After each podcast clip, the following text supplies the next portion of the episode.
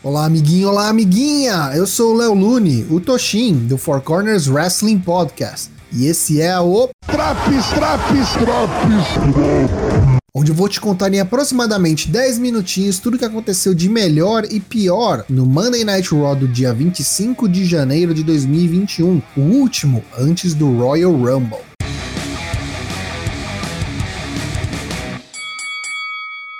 Abre o programa o WWE Champion, Drew McIntyre. Ele agradece por todos os desejos de melhoras enviados a ele e comenta como ele continuará campeão ao vencer Goldberg neste domingo no Royal Rumble.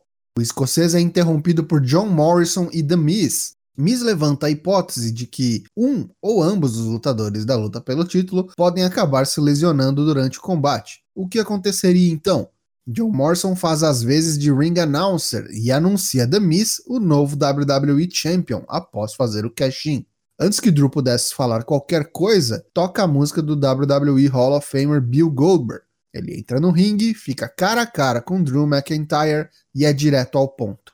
Diz: Você, eu, domingo, você é o próximo.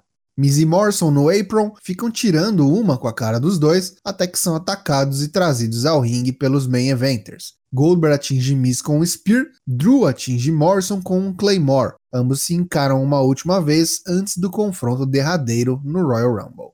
No primeiro combate da noite, Charlotte Flair enfrenta Shayna Baszler. A luta não dura nem dois minutos, pois Nia Jax ataca Flair e causa a desqualificação. Charlotte é salva por Dana Brooke e Mandy Rose. Lacey Evans surge para compor o time das Hills. Depois do intervalo, já sabe, né? Combate de trios.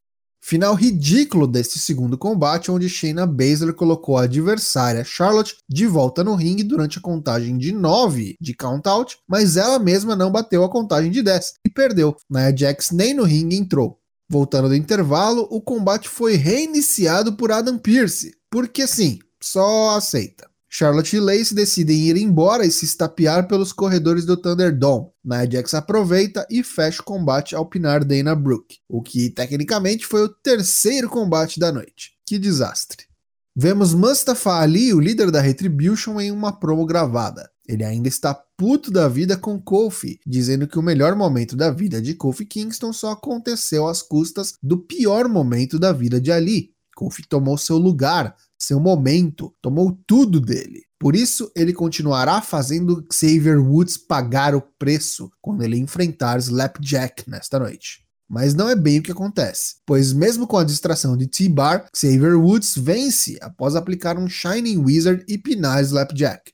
Depois do combate, leva uma costa da Retribution, claro. Quando Ali daria o golpe de misericórdia com uma cadeira, volta atrás, pega um microfone e diz que mostrará misericórdia a Woods, para que assim ele possa levar uma mensagem a Kofi Kingston. Ali quer que Kofi não se preocupe, pois, apesar de Kofi não poder participar da Royal Rumble Match devido à sua lesão, um substituto perfeito foi indicado. Seu nome é Mustafa Ali.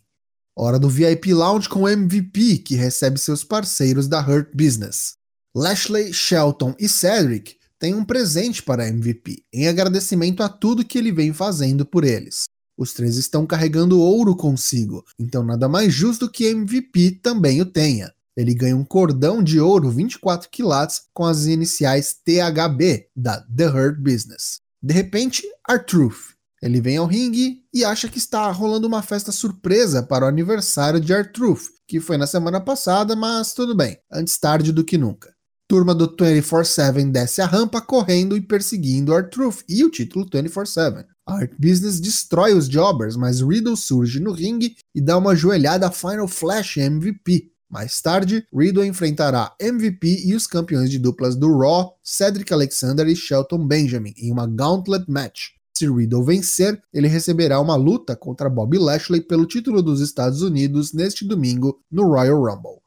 Sheamus enfrenta John Morrison a seguir. Bom combate entre os veteranos. No fim, a técnica e agilidade de Morrison não são o suficiente para superar a força bruta do irlandês, que encerra o combate com white noise. Rapidamente, Miss pega um microfone e pergunta se Sheamus está realmente preparado para a Royal Rumble Match. Que tal testarmos? Miss desafia Sheamus para um novo combate. Sheamus versus Miz e Morrison em uma handicap match. E o ruivo sem juízo aceita o desafio.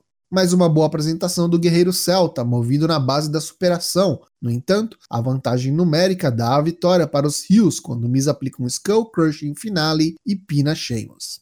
Arthur tenta provar para Adam Pearce que é merecedor de uma vaga na Money in the Bank Leather, quer dizer, na Royal Rumble Match, ao enfrentar AJ Styles. Só que não dá muito certo. Mesmo com a perseverança de R-Truth, que até Five Knuckle Shuffle usou, AJ Styles vence por submissão com o Calf Crusher. Riddle surge no palco, vem ao ringue para a Gauntlet Match contra Hurt Business. Quem começa é Shelton Benjamin. Riddle passa sufoco com o experiente campeão, mas quando Cedric tenta ajudar, acaba atrapalhando e Riddle vence com um rolamento. Enquanto a dupla discutia fora do ringue, um distraído MVP é o próximo adversário e é pego de surpresa pelo súbito início da luta. É rapidamente posto em uma chave de tornozelo e faz o tap out. Dois fora, falta um. Cedric Alexander é o último adversário de Riddle. Cedric está bastante agressivo e arrogante na luta, tira o melhor dos três confrontos do já cansado Riddle. Porém, com mais um rolamento, Riddle garante a vitória e a title match no domingo. Falando no campeão, Bob Lashley faz questão de correr ao palco e dar uma amostra do que aguarda Riddle, colocando-o no Hurt Lock e deixando-o incapacitado ao fim do segmento. Via vídeo, Ed nos dá uma atualização de sua condição física após sete meses na geladeira. Ele diz que há 10 anos atrás, Ed venceu o título mundial no WrestleMania. Em uma semana, ele teve que abrir mão do título e de sua carreira. No Backlash ano passado, Orton rompeu o tríceps de Ed e o lembrou de que tudo que ele mais valoriza neste mundo pode sumir assim, de repente. Você tem que lutar. Ed então declara sua participação na Royal Rumble Match. Ele sabe que não será como no ano passado, mas a janela de Ed se fecha mais e mais a cada dia. Ele precisa recuperar o que nunca perdeu. Ao fim, ele menciona uma citação de Henry Ford: Se você acha que pode ou acha que não pode fazer algo, você está certo. Ed acha que pode. Hora do mesmo main event da semana passada, só que dessa vez valendo o Raw Women's Championship. A campeã Asuka defende contra Alexa Bliss.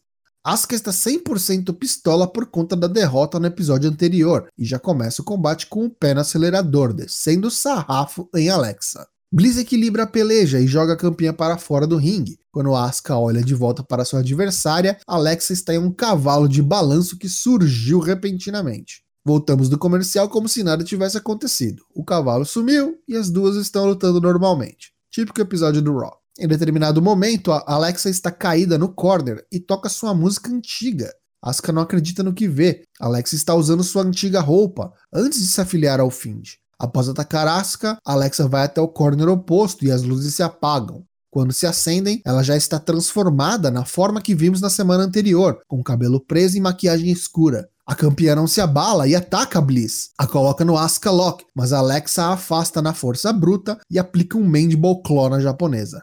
Eis que atrás de Alexa surge Randy Orton, sem máscara, com o rosto todo queimado. Alexa sente sua presença e, ao virar, é brutalmente atingida por um RKO, encerrando o programa. Pontos negativos deste Raw de 25 de janeiro de 2021. O primeiro combate feminino que terminou em desqualificação, seguido por um count-out e depois um reinício de luta, foi sofrível demais. Tá na hora de repensar essas pausas para comerciais porque já passou do ponto de ridículo. Por mais que a vitória do Riddle fosse óbvia e até necessária na Gauntlet Match, a forma que se deu foi ruim, na minha opinião, onde a Hurt Business mais uma vez foi pintada como uma facção de membros burros que não conseguem entrar em um consenso mesmo após terem conquistado tanto. Difícil respeitá-los assim. Eu entendo o porquê do main event ter terminado em desqualificação ou no contest, já que nunca tivemos um árbitro nem soar do gongo após a interferência de Orton, mas não dava para fazer de outra forma que não um final inconclusivo? Que Orton matasse a Alexa antes do combate repetido da semana passada e deixasse que acontecesse um evento digno de um go home para o Royal Rumble. Situação dose. Já os pontos positivos deste Raw. Sheamus vem em ótima fase nessa nova run, como fez. Tirou dois ótimos combates contra Morrison e depois na handicap contra ambos Miz e Morrison. Apesar dos pesares, Riddle e Cedric Alexander tiveram uma boa exibição, e não me importaria de ver ambos lutando pelo título dos Estados Unidos em um futuro próximo. Mesmo com a quebra da surpresa para Rumble, a promo de Ed foi sensacional. Nos faz lembrar porque o Hall of Famer é tão adorado e coloca mais uma dúvida em nossa cabeça sobre um possível vencedor. Drew e Goldberg abriram o programa e foi curto e direto ao ponto, até dando uma nova camada à história envolvendo Miss e a Money in the Bank. Ponto positivo por não ficar dando palco pro velho múltiplas vezes durante o programa. Essa edição do Raw leva nota 3 de 10. E aí, tá curtindo os drops do Raw? Não perca também as edições do NXT, do Dynamite e do SmackDown. O Four Corners Wrestling Podcast retorna à sua programação normal de lives nesta quinta-feira, dia 28 de janeiro, a partir das 8h30 da noite, em twitch.tv 4CWP. For em inglês, F-O-U-R, C-W-P. Te vejo lá!